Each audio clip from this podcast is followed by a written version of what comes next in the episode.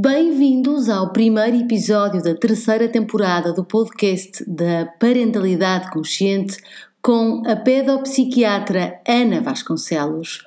Rótulos, curiosidade e, claro, amor são os ingredientes para mais uma conversa que a Mia e a Mariana levam até ti.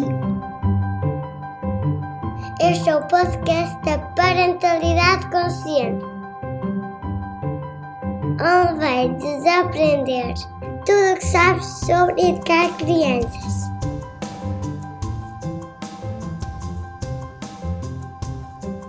Bem-vindos ao primeiro episódio da terceira temporada do podcast da Parentalidade Consciente. É muito bom estarmos de regresso, Mia, não é verdade?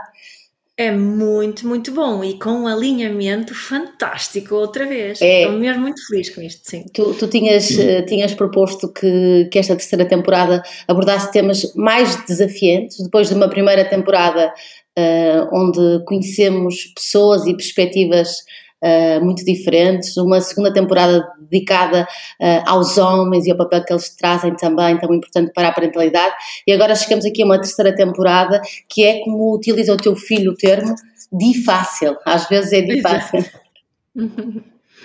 Exatamente, sim, e, e, acho que temos aqui como primeiro episódio uma pessoa mesmo muito especial que eu admiro muito mesmo. Sim, eu também admiro muito a nossa convidada, a doutora Ana Vasconcelos, é pedopsiquiatra, um, e de facto, eu acho que são, são, são poucas as, as pessoas que, que não a conhecem pelo trabalho uh, tão, tão dedicado uh, que, que exerce sobre, sobre as crianças. Doutora Ana, bem-vinda, porque de facto acho que é esse o seu, o seu, grande, o seu grande ponto, é a sua miss, o seu sentido de missão para com, para com a infância. Ah, muito obrigada pelo convite e pelas palavras tão bonitas que me elogiaram, mas vocês sabem que eu, eu não, não, não sinto que seja uma missão. Eu acho que todos os dias eu falo com muitas crianças e com muitos jovens e com muitos pais, e eu acho que são, são pedrinhas que vamos pondo no caminho. Todos os dias eu fico com mais umas pedrinhas e vejo mais outro caminho. Portanto, é, não, não sei se será a missão, acho que são mais caminhos a trilhar uh, e que são dados por esta motivação que o contacto com os humanos, e neste caso muito especial com crianças e com pais, e ainda mais especial quando são crianças e pais que têm alguma especificidade que faz vir ao pedopsiquiatra, e aqui eu quero-vos dizer que a minha ideia, desde que sou pedopsiquiatra há 40 e muitos anos, é que quem muitas vezes me pede ajuda, ou quando os pais me pedem ajuda para ajudar um dos filhos ou uma das filhas, geralmente são pessoas de uma sensibilidade brutal. E isso, na verdade, quando a gente percebe o segredo deles, quando a gente percebe o dom deles, quando a gente percebe o sofrimento deles, é na verdade mais umas pedrinhas que a gente com eles vamos pondo no caminho e que me faz avançar no dia seguinte Portanto, hum, não sei se é missão, se as missões são ter pedrinhas no caminho para trilhar, então sim, é uma missão. É, é, é, como se estivesse, doutora Ana, mais, mais, mais atenta aqui ao processo, ao processo que se vai desenrolando na sua própria vida e na vida destas pessoas com quem contacta, do que se estivesse tão preocupada com, com, com os resultados, certo? Porque aqui, normalmente, o conceito de missão é chegar a algum lado. E se calhar o que a doutora Ana está aqui a querer dizer é que vai paulatinamente chegando a vários e diferentes caminhos. Uh, sim, e, e, por exemplo, agora eu acho que a gente não consegue contornar o problema da pandemia. Uh, foram o, as minhas experiências clínicas, mesmo em videoconsulta, que às vezes faz falta a parte presencial, apesar de que eu tenho mantido sempre que num dos sítios tenho possibilidade de estar com as pessoas no presencial, mas. Uh, tem sido, sobretudo, esse contacto humano e essa, e, e essa empatia que se vai criando uh, em todos esses momentos de interrelação que, que me têm ajudado a, a, ir encontrando outros caminhos que a pandemia me trouxe. Terena, uh É, o, o, que está a dizer é muito interessante e, e, e, não sei se se rompe ou não, era a pergunta que lhe fazia, com, com uma ideia pré-concebida de que nós temos que hoje em dia há um excesso de rotulagem das crianças, há um excesso de, de diagnósticos, há um excesso de procura de, de, de respostas para comportamentos isto é verdade, de facto, estamos numa, numa altura de pais mais ansiosos, de professores mais preocupados com a formatação, e isso inevitavelmente levará a mais diagnósticos e alguns deles uh, diagnósticos que não serão ajustados. Ou, por outro lado, estamos a tornar-nos, como a doutora Ana disse, uh, pais e, e, e educadores, de uma forma geral, mais atentos a cada uma das crianças e, portanto, procuramos mais ajuda porque estamos também mais sensibilizados para as suas questões. Eu acho que há as duas situações. Antes da pandemia havia as duas situações. Havia a situação de que muito facilmente talvez chegasse a diagnósticos que fechavam a curiosidade que uh, os técnicos da saúde e da educação deveriam manter naquela criança ou naquele jovem que estava a mostrar algumas dificuldades e, portanto, eram diagnósticos uh, restritivos mas também havia fruto, eh, e os média têm tido muita importância nesse sentido, e toda um alerta que a educação eh, não, não são modelos pré-concebidos, tem que se fazer, o caminho tem que se ir fazendo. Um, uh, uh, começou a haver uma maior curiosidade dos pais para compreenderem as situações. Uma das coisas complicadas que aparecia nesta curiosidade é que muitas vezes esta curiosidade aparecia por uma situação negativa. Então, os pais e os miúdos uh, tinham algum sofrimento também devido à pressão da sociedade de pôr um, um rótulo e ter, uh, sobretudo na educação, porque de qualquer maneira tem que haver alguns caminhos já pré-formados, na educação haver caminhos já às vezes muito determinados e perdia-se a curiosidade. Um, eu penso que um diagnóstico é apenas uma estação no caminho de férreo. Uh, e a gente fica a dizer, pronto, olha, faltam três, faltam quatro, mas depois quando a gente chega ao destino, depois é outro mundo que se abre, é o mundo desse destino. E, e os diagnósticos que viam para isso, eu fui, vocês sabem, eu pertenço, eu fiz a especialidade em França numa altura em que estava o boom da pedopsiquiatria, com a formação da psicanálise e das neurociências a iniciar-se. Portanto, eu, eu fiz os passos em toda uma, eh, uma compreensão dinâmica eh, da psicologia e por isso é que eu pertenço a um grupo que recusa diagnósticos como objetivos definitivos e o que quer é estudar a uhum. psicopatologia ou seja, todos os processos dinâmicos.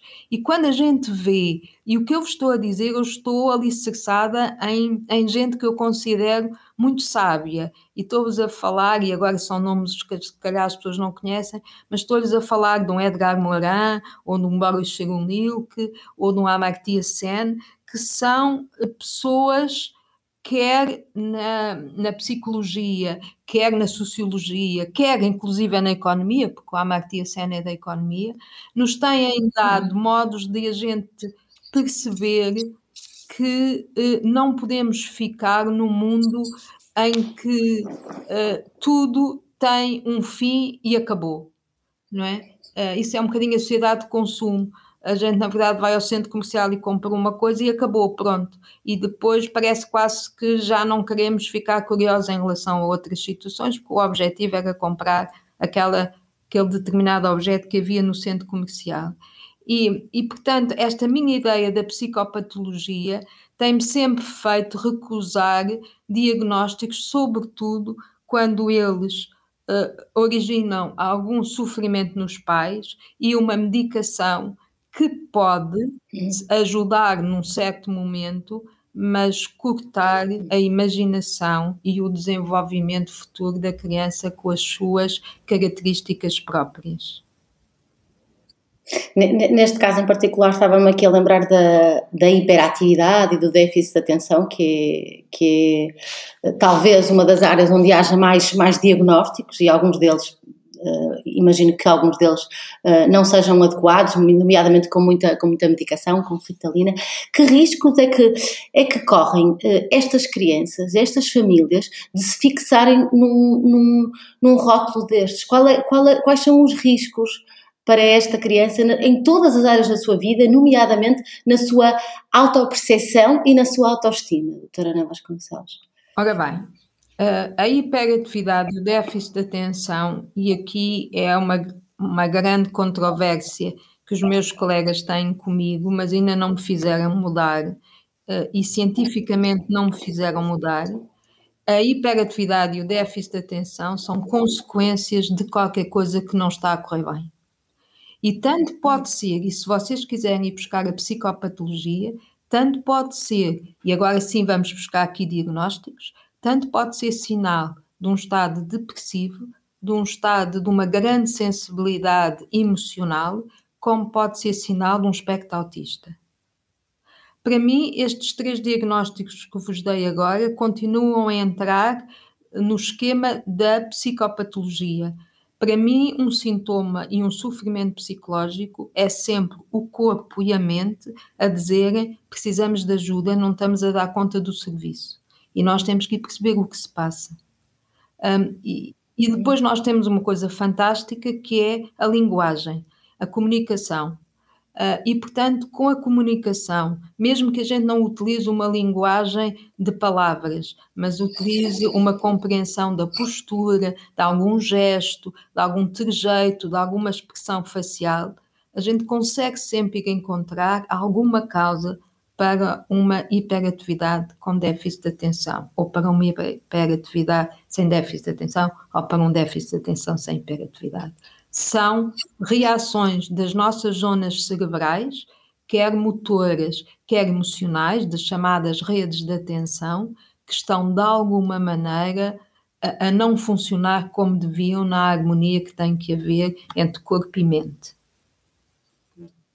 Mia, estava a ouvir aqui a doutora Ana Vasconcelos e estava a pensar como isto está muito alinhado, com a doutora Vasconcelos, Ana Vasconcelos disse, com um, os princípios da parentalidade consciente que convidam a olhar o comportamento como a ponta do iceberg uh, para aquilo que está para trás e para nos permitir compreender uh, melhor a nossa criança. Portanto, há aqui um alinhamento entre aquilo que a doutora disse e aquilo que, que a parentalidade consciente define. Penso que sim, não é? Porque eu acho que vivemos no, numa altura, no, no mundo, deste já não é assim tão recente, mas em que em que achamos sempre que o problema em si é, é que, é que, é, o comportamento, não é? E tá, queremos corrigir um certo comportamento. Isso pode ser uh, os problemas inerentes ao déficit de atenção ou à hiperatividade, mas pode ser uh, qualquer outra coisa como a birra e, e, e a criança não se quer deitar ou não quer comer, ou seja o que for, não é? Há sempre esta, para mim, há sempre esta curiosidade, como a doutora Ana mencionou, que eu acho que a curiosidade é uma das ferramentas fundamentais na parentalidade, nós termos a nossa curiosidade muito ativa, é de termos isso quando vemos o que se passa com a criança. Ok, ela está a ter este comportamento, mas o que é que ela me está a comunicar, exatamente como a doutora Ana disse. Sim, e, e, e doutora Ana, uh, eu, eu, gostava de ouvir uh, falar sobre, sobre isto também, sobre esta esta análise do comportamento que nos leva a, abrir a porta para o interior da criança no dia a dia, porque poderá haver aqui a ideia de que ser curioso perante o comportamento da criança, mesmo que o comportamento seja errado, eh, é ser permissivo.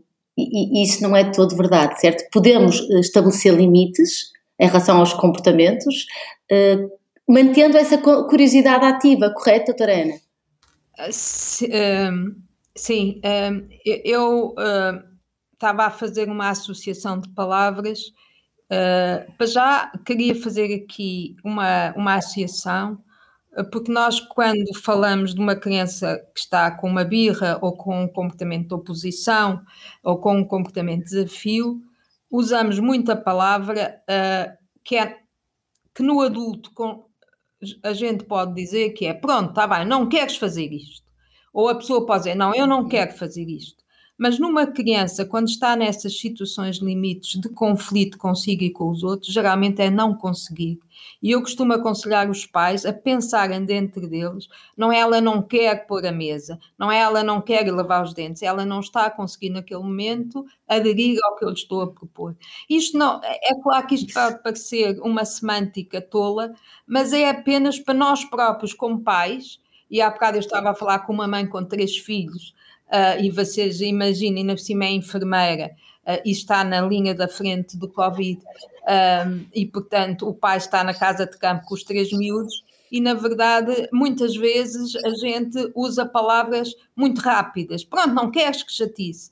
E eu penso que aí, sobretudo quando a gente tem uma criança que se defende pela birra ou pela oposição ou pelo desafio, devemos sempre pensar, pronto, há qualquer coisa que ela não está a conseguir fazer a, a situação. Depois, outra situação que eu estava a pensar é que a curiosidade deve-nos sempre pensar em duas coisas, que é curiosidade não é invasão e curiosidade tem que ter empatia. Hum. A, a curiosidade Sem dúvida. com sem empatia, se vocês quiserem, é a gente calçar as tamanquinhas do outro, não é? Um, porque a curiosidade. Nós temos no nosso cérebro dois mecanismos que estão sempre em ligação um com o outro, que é o ressentimento e a recompensa. Ora, o que eu preciso é quando eu dou um ressentimento, e o ressentimento, o ressentimento pode dizer foste feia, uh, uh, não lavaste os dentes como eu te disse, nós temos que perceber que há crianças que não conseguem sair do ressentimento sem uma grande recompensa. E, portanto, aí já não é falar de que a curiosidade pode nos tirar a autoridade ou os limites, é o contrário, é usar um mecanismo do humano. Aliás, a curiosidade pertence a uma das emoções básicas com que a gente nasce, que é o seeking de, em inglês. Portanto, a curiosidade é o que nos faz ir ao mundo. E depois o que é preciso é que a gente, ao longo do nosso crescimento, e eu estou a falar com 67 anos e continuo a sentir que também vou crescendo, a gente consiga ir dormir a dizer hoje parece que houve mais ressentimento do que recompensa, mas de qualquer maneira a gente sabe que a recompensa está lá e se nós estivermos seguros nós e dos outros, a gente vai conseguir ter alguma recompensa, não é? Um, e esta, esta recompensa pode ser uma recompensa emocional. Estava aqui a pensar uh, na questão de recompensa emocional. E é uma é? recompensa é? para, para que, pessoas... que nos dá confiança no outro e em nós próprios. Um... Numa situação em concreto, por exemplo, da criança que não quer lavar os dentes, do pai que se zanga com a criança que não quer lavar os dentes, a recompensa pode ser um abraço do pai a seguir, olha, vou-te ajudar, isto pode ser a recompensa, para, para, para, para quem nos está a ouvir conseguir eh, compreender. Pode ser uma recompensa, como também pode ser dizer, gostei muito da tua atitude, como também pode ser hum. uma recompensa em que nós dizemos ao outro, tu surpreendeste-me, ensinaste-me alguma coisa sobre ti, sobre a nossa relação, sobre mim própria.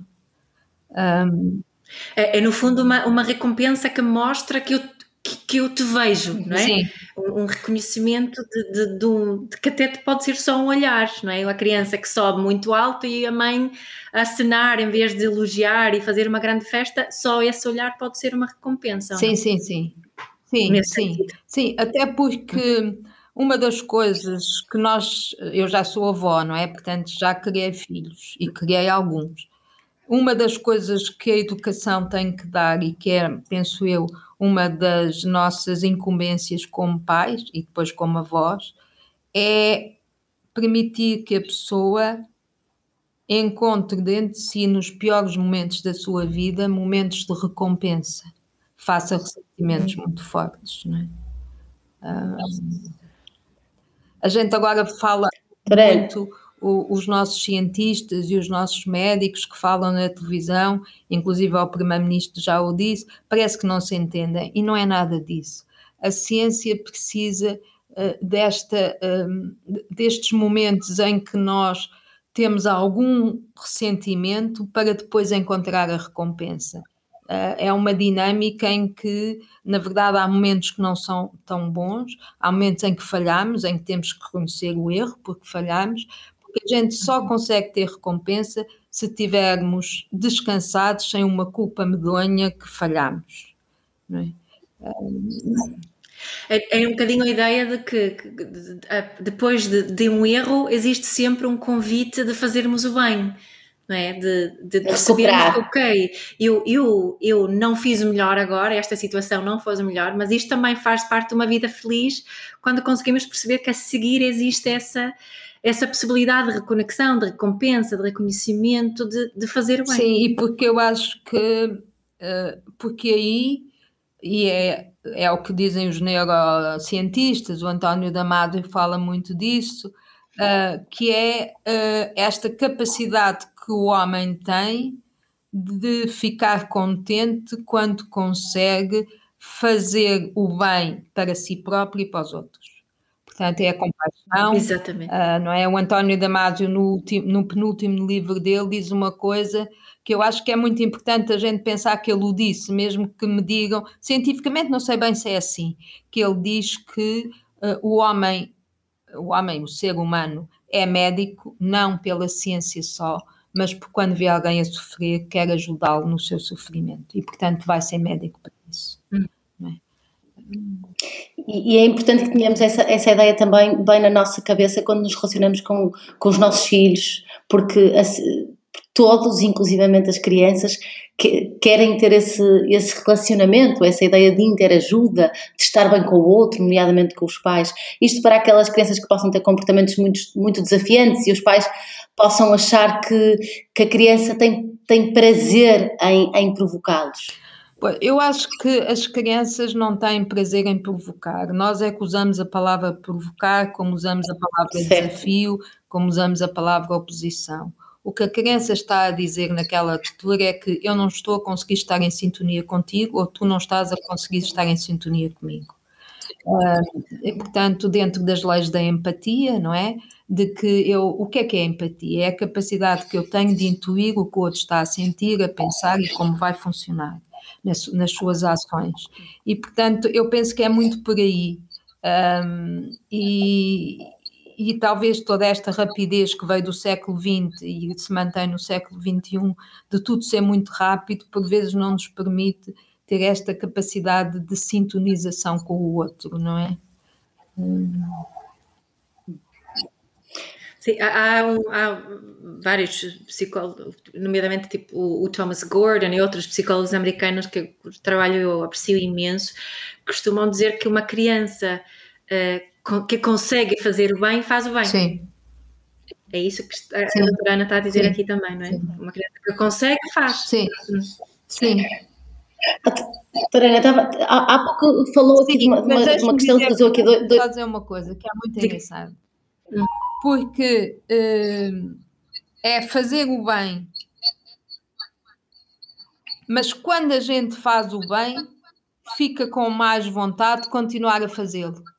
Portanto, fazer o Exatamente. bem e fazer o bem com o outro é o incentivo. Aliás, vê-se isso na pandemia, não é? Eu acho que todos os portugueses descansaram no dia em que começaram a ver os números a descer, não é?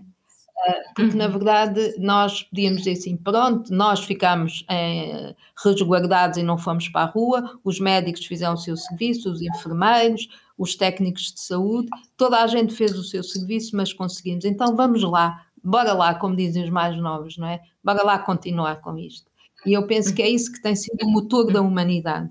É a capacidade de, em conjunto, a gente perceber que um, o bem um, estimula o bem e estimula o bem em conjunto com as outras pessoas, não é? Exato, acredito muito nisso.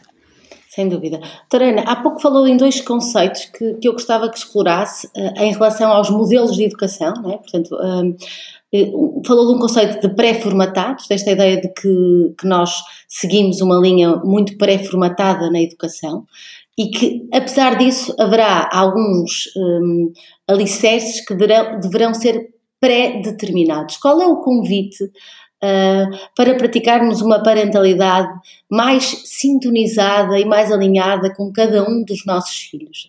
Uh, porque nós sabemos que a nossa herança cultural, a forma como fomos educados, tem um impacto uh, muito grande em cada, um, em cada um de nós, às vezes positivo e em outros momentos nem tanto. Eu penso, e, e o vosso grupo tem mostrado bem isso, quando eu digo pré-determinado, é perceber que às vezes situações que muito facilmente são vistas como negativas são apenas momentos do desenvolvimento infantil, não é? Nós sabemos que aos 18 meses a criança é muito enérgica e tem muitos medos, não é? E, e sabemos que também pode ter mais momentos de oposição ou de birra e que são situações passageiras. Um, mas é importante que, há, que, se perceba que há etapas, como a partir dos três, três anos também a, a, criança começa a usar mais a linguagem, começa a usar mais o seu não com mais capacidade de perceber o que está a dizer e, e de perceber que causa no outro algum sentimento negativo. Ou seja, há etapas que nos ajudam, é como as estações no comboio, não é? A gente sabe que aquele trilho é importante. Agora, entre cada estação, não há muita paisagem, cada um vê diferente do outro que está ao seu lado, não é? Um, e portanto, uh, acho que é, uh, há aqui, uh, acho que a psicologia infantil e tudo aquilo que se tem estudado também com as neurociências, com a psicanálise, tem-nos ajudado a, a, ter um caminho mais conhecedor de quais são as diferenças que cada um pode ter e que a gente as pode compreender e ao mesmo tempo também perceber quais são aquelas que eventualmente podem ser sinal de algum sofrimento que precisa de outro tipo de atenção, quer dos pais, quer da escola, quer depois do, do pedopsiquiatra ou do psiquiatra. Um, e portanto é esta ideia de de, por um lado, haver eh, alguns momentos em que a gente tem pré-determinações na nossa cabeça, mas que não nos fecha a, deixarmos de poder, com uma forma dinâmica, com uma forma dialética, como se dizia no meu tempo, a gente poder perceber como é que aquela criança ou aquele jovem está a lidar com o bem e com o mal. Hum. Outra coisa que é importante é perceber que fala-se pouco e que já que estamos aqui a falar, eu dou muita importância e acho que se fala pouco, é dos pais terem uma ideia de qual é a evolução da consciência moral de uma criança. Não é? Como é que a criança uh, e depois o jovem vão compreendendo, por exemplo, o significado da morte, da morte do outro e da sua morte, e como é que vão compreendendo o bem e o mal. E muitas vezes a gente sabe que há miúdos e miúdas muito intensos emocionalmente que parece que não sabem distinguir o bem do mal. E não é nada disso, é apenas momentos em que elas ficam com alterações repentinas do humor, como nós, é o que se chama na gíria, olha, passou-se. Uh, e que depois é, é importante que a pessoa não comece a dar muitas uh, críticas, uh, achando, mas tu és má, já não gosto de ti, uh, muito mal, porque a consciência moral de uma criança, digamos que a consciência moral de um ser humano só fica bem formada a partir dos 12, 16 anos, e mesmo assim depende de muita coisa, não é? E por isso é que é muito importante Exato. os pais, apesar de toda esta rapidez que a vida uh, ultimamente tem, os pais tentem perguntar uh, à criança ou ao jovem, mas dá-me a tua explicação porque é que agiste assim, mas explica-me lá para eu perceber bem o que é que estava na tua cabeça, não é? Aí, curiosamente, as crianças que mostram sinais de psicopatologia, portanto, que têm extremados estas situações, dão-nos imensos conhecimentos, não é? Porque são momentos em que, de uma forma muito exagerada, as crianças podem ficar com mecanismos que, de qualquer maneira, todos temos, não é? Todos temos um bocadinho de autismo e se calhar todos temos um bocadinho de bipolaridade. Hum.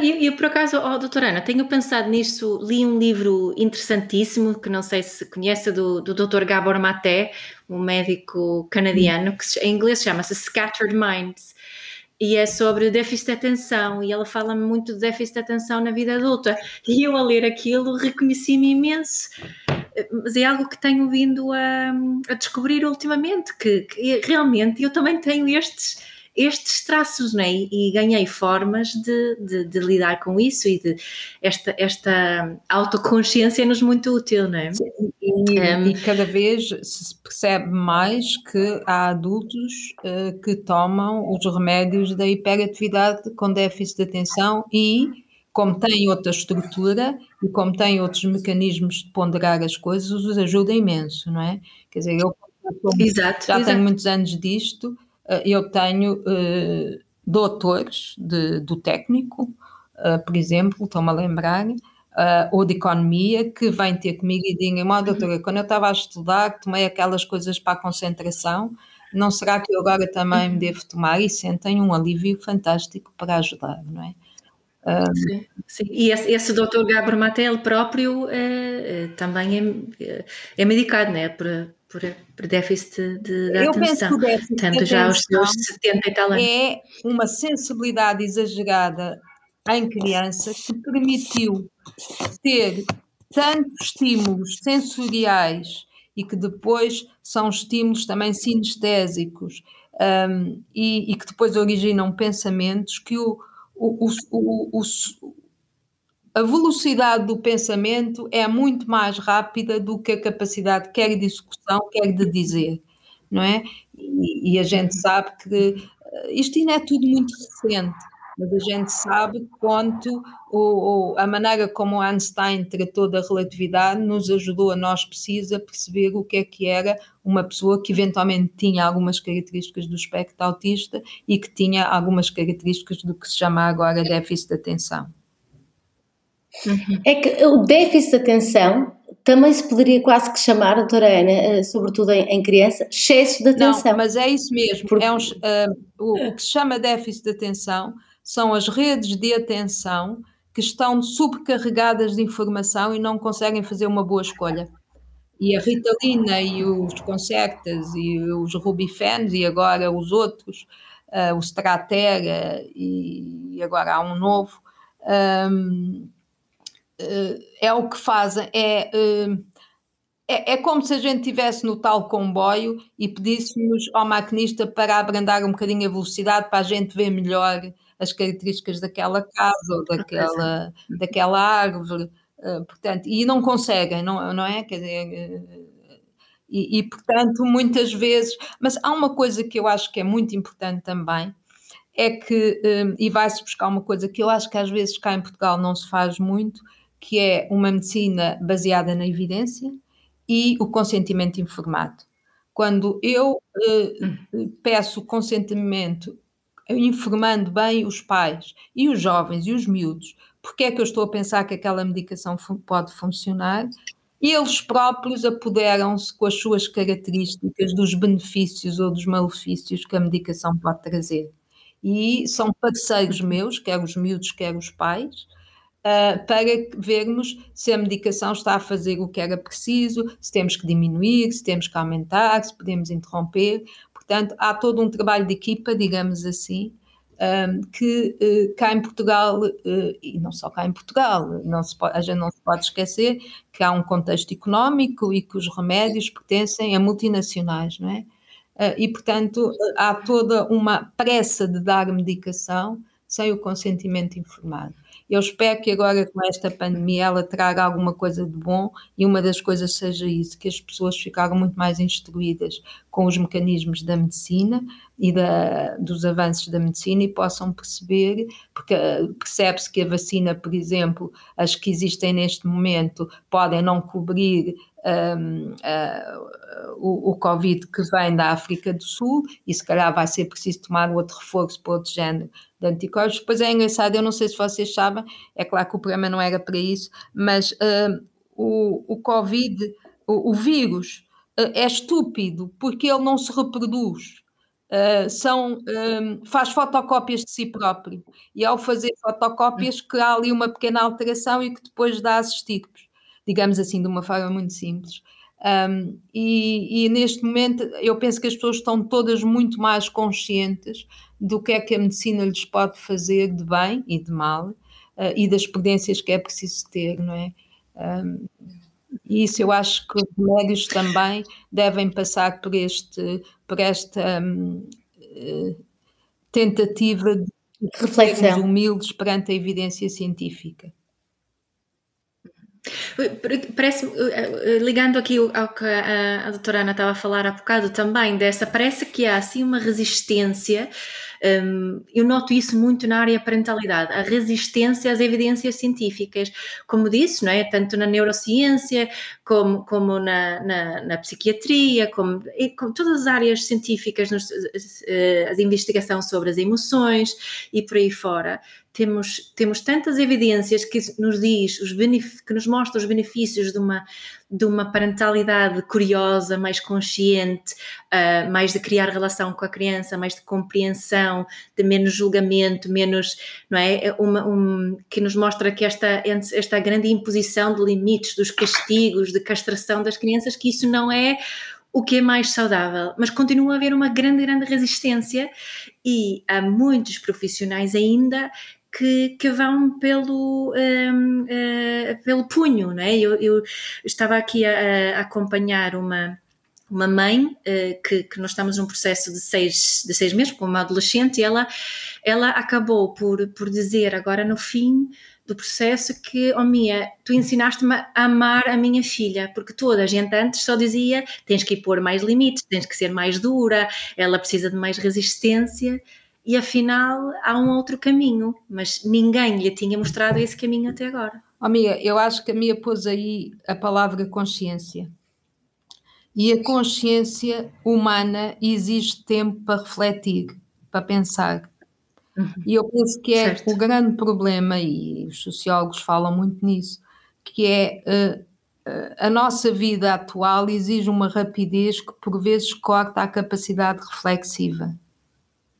Um, eu gostava de partilhar convosco uma ideia de um, de um homem que tem 100 anos, uh, que se chama Edgar Morin, que foi o homem que estudou a complexidade do mundo. E ele diz que tudo é um sistema complexo uh, e, um, e que, portanto, a complexidade exige que a gente tenha uma grande evidência científica, uma grande humildade Uh, ele foi um homem que, uh, além de, de, ter feito uh, uma grande revolução nos conceitos da sociologia, com este conceito da complexidade, porque esta complexidade exige uma humildade nossa, que é as coisas, a gente não pode deixar de saber que as coisas são complexas, mas a gente não sabe tudo sobre essa complexidade.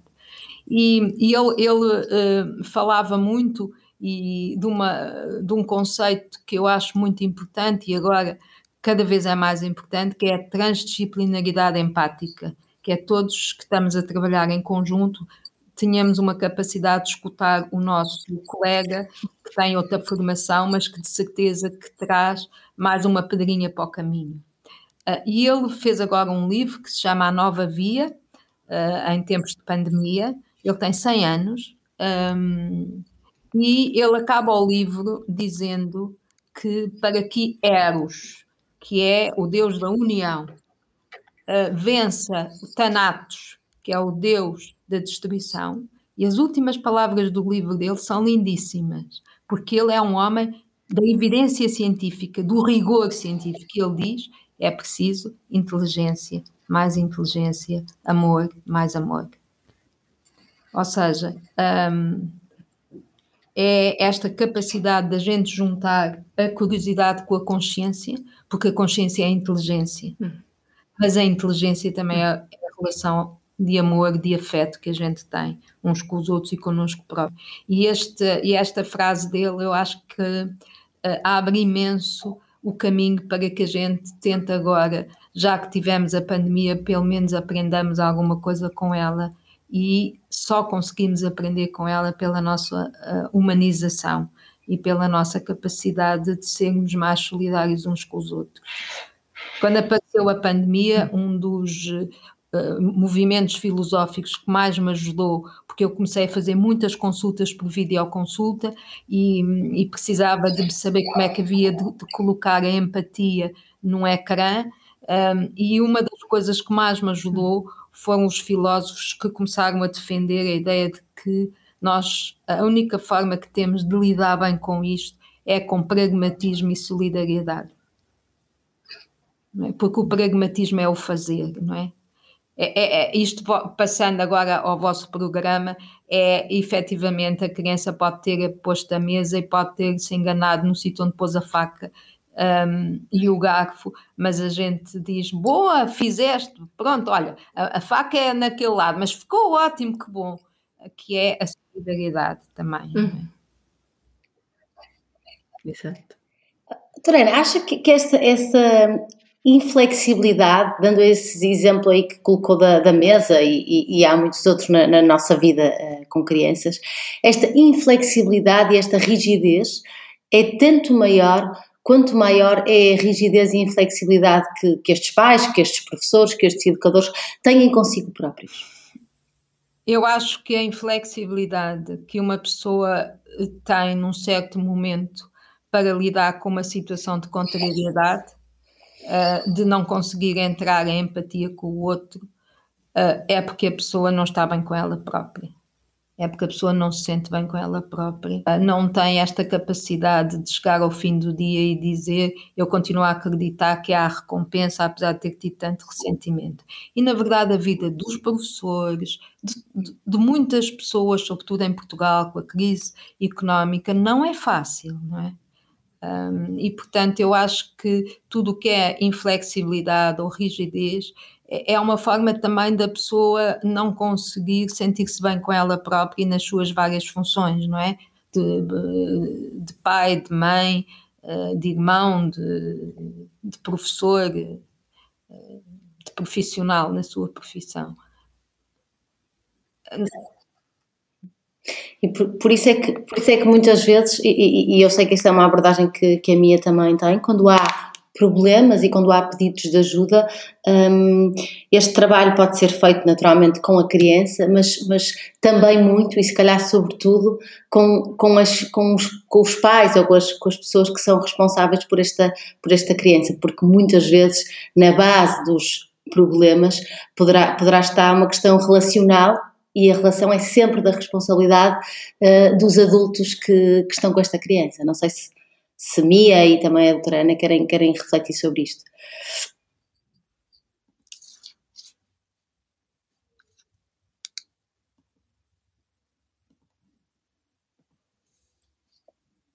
Estou? Aqui. Sim, Terena, ouviu-me? Um, ou, ou falhamos aqui? Eh, repita lá a questão outra vez, rapidamente.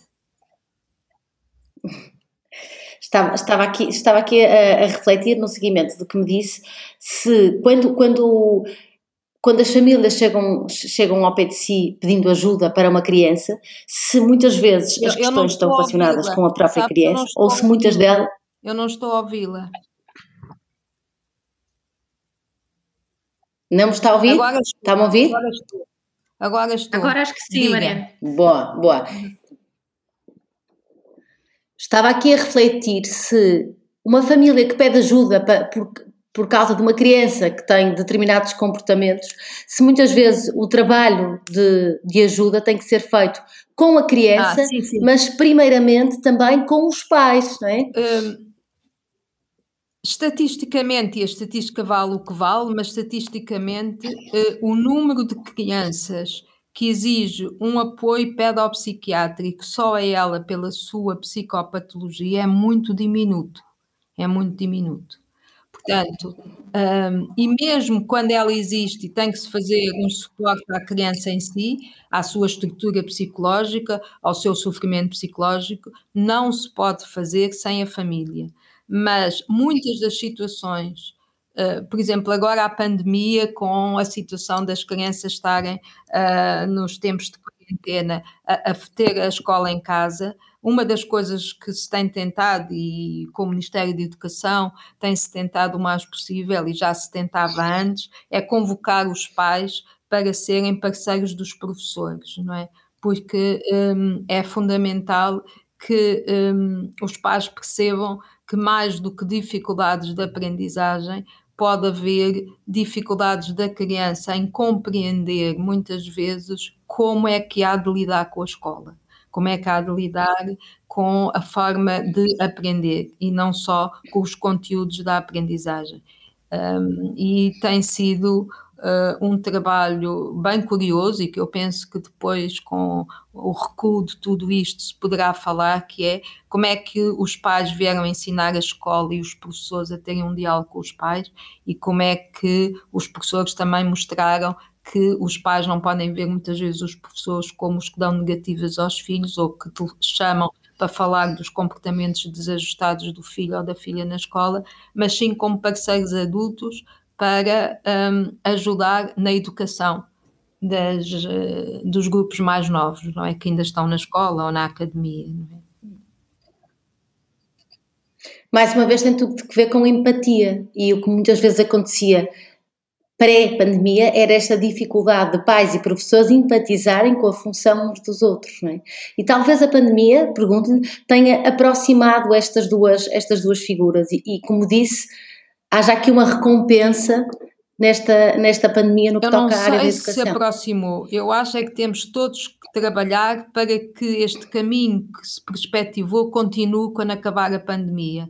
Ele já existia antes, havia a chamada escola inclusiva e a escola inclusiva está muito, estava muito alicerçada no diálogo entre pais e professores, sobretudo para os miúdos e para as miúdas que estavam com algumas dificuldades ao longo do seu uh, período académico, mas uh, eu penso que ainda tenho, eu tenho muito receio que nós, apesar de tudo, somos, uh, pertencemos a uma época da vida dos humanos em que tudo é muito rápido. E eu tenho muito medo que se esqueça porque as pessoas não se lembram como foi as outras pandemias, não vão aprender como é que os humanos lidaram com as outras pandemias e se calhar ajudava-nos. Não havia tanta ciência, felizmente temos mais ciência, mas a, os mecanismos de resiliência eram os mesmos. Um, e portanto, eu acho que há, há que não esquecer. Uh, e, e é por isso que eu tenho dito às famílias que precisam imenso de lutar pela sua qualidade de vida. E a qualidade de vida das famílias é dizer: lembras quando tu estavas em aulas e a gente estava aqui todos? Ou seja, é pôr nas suas memórias esta, esta maneira de abordar a escola diferente para que depois também possam ficar as recordações de como houve os contactos com os professores e dos professores com os pais. Oh, oh, oh, doutora Ana, já que estamos aqui a falar da pandemia, gostava de, de ver assim a, tua, eh, a sua opinião. Que, que tem havido estudos já que demonstram que os, os níveis de ansiedade de, das crianças têm aumentado nesta, nestas condições. Sabes que já houve um estudo de português, já havia um, um inglês. Uh, por outro lado, o que eu noto, tanto em minha casa como com, com muitas famílias que eu trabalho, que é em muitas famílias, para muitas crianças, os níveis de ansiedade baixaram imensamente, principalmente na relação com, com a escola. Eu posso dar o exemplo da, da minha filha adolescente, que, que, estava com níveis de ansiedade muito grandes por causa da pressão toda da escola, mas que na primeira quarentena baixaram drasticamente. Ela era outra, outra miúda. Qual é a sua, a sua visão, a sua experiência Olha, eu acho eh, que sobre isso? Isso é um assunto que entra dentro dos assuntos complexos tem muitas, muitas facetas, claro. tem muitos pontos de vista. Uhum. Há, um, há um ponto de vista que me parece que explica os miúdos que se sentiram bem na primeira quarentena, apesar de que há estudos que mostram que neste momento a segunda quarentena em todos os outros países também não está a ser tão, tão fácil como foi a primeira, que eram os miúdos que tinham algum mal-estar uhum. relacional na escola uh, e que esse mal-estar relacional dava-lhes dificuldades de aderirem ao processo, sobretudo a partir do secundário, a partir do décimo ano, ao processo académico que era exigido. Uh, e, portanto, por outro lado também, eu penso que um, a escola percebeu que perdia muito tempo com coisas que para os miúdos não fazia sentido. Um, e, portanto, neste momento há que reformular tudo isso.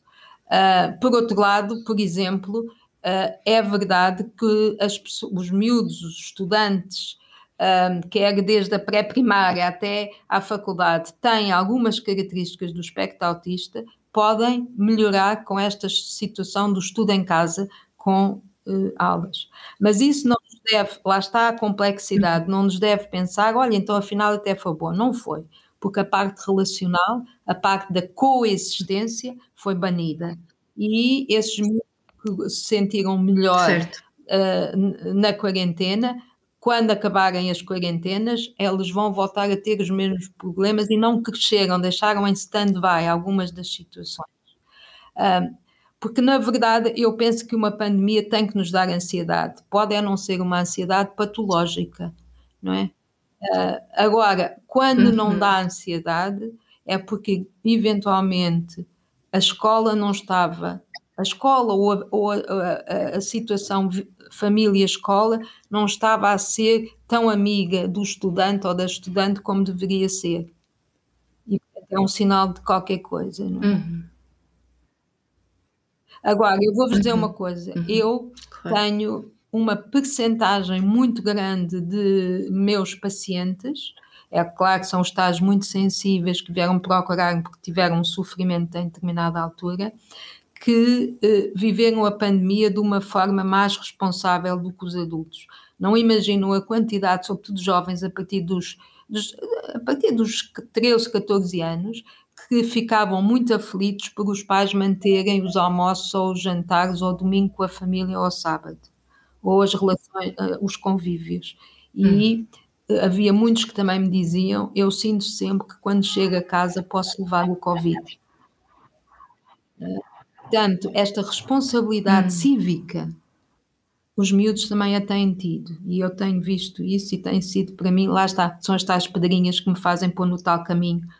Uh, porque na verdade, e há miúdos que me têm dito coisas que eu nunca teria pensado e que tenho aprendido imenso com eles e que tem a ver com a cabeça deles, a maneira como eles são, como eles estão na sua juventude que nos estão a dar caminhos a nós, que somos mais velhos, para perceber como lidar com a solidariedade perante a pandemia. Ou, ou, seja, está aqui a confirmar uma coisa, acho eu, que, que também sinto muito que que muitas daquela crítica foi direcionada muito aos jovens, na, na, não é? quando houve a abertura aí das escolas, que não é assim tão justificada com isso. Portanto, os jovens não eram menos responsáveis do que muitos Pronto, adultos. Sim, e aqueles que mostravam mais comportamentos de riscos eram os comportamentos de risco da adolescência, que são miúdos que de alguma maneira não, ou miúdas que não estão tão hum. bem com eles próprios como deveriam, não é? Mas isso também é da nossa sociedade. Olha, nós, falou adultos, aqui... temos que nos convocar. Não é? Yeah. Torena, quando estava aqui a falar uh, do que aprende com, com os miúdos com, com os miúdos. quais contacta, uh, tocou aqui com, uh, com, as miúdas e miúdos que, que, que, com as miúdas e miúdos com os quais contacta,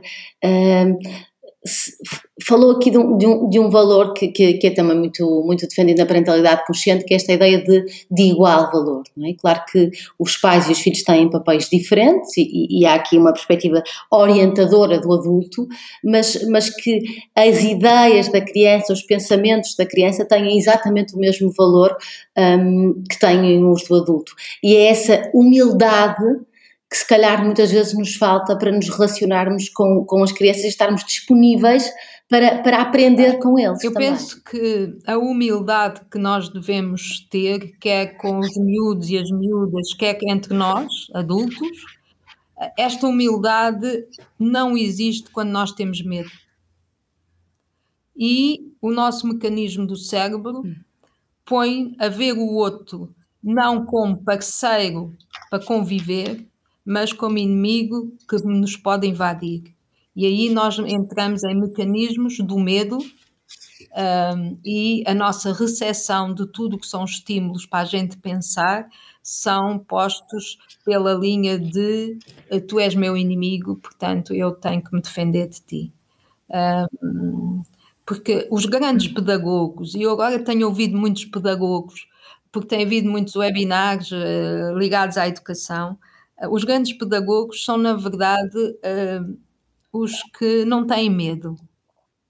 Uh, eu não vos quero dar nomes, Uh, mas são os que não, têm, que não têm medo de errar, que não têm medo de, de, ofender o outro que se acham que têm razão, porque dizer uma opinião diferente, mesmo que se ofenda o outro, não é um traumatismo físico, é apenas uma opinião diferente, não é?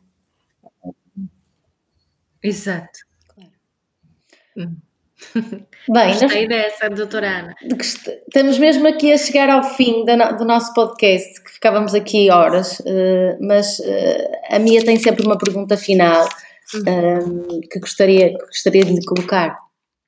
Então, doutora Ana, qual é a sua principal intenção no seu trabalho profissional, no seu trabalho como pedopsiquiatra? É de o fazer o melhor possível que eu possa fazer para que os meus valores uh, de relação com os outros uh, não fiquem machucados, digamos assim.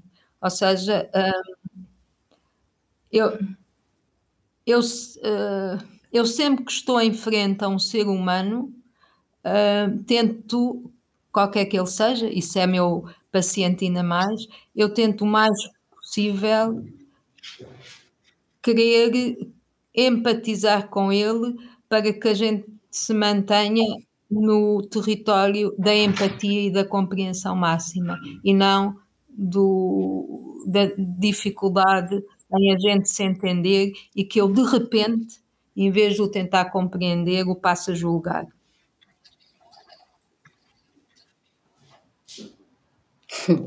Acho que é uma mensagem eh, mesmo, mesmo bonita de passar, essa e a, e a mensagem anterior que, que passou de, de, da questão do medo. Acho que, que pode, pode convidar muita gente a refletir e a nós próprios, não é? Porque muitas vezes eu também, eh, como mãe, refugio-me em lugares de medo, mas é bom que existam pessoas como a doutora Ana e como a Mia que nos vão dando, dando os caminhos ou as pedras para podermos sair desses lugares de medo e irmos em, ao encontro dos lugares de mas conexão com medo. os outros.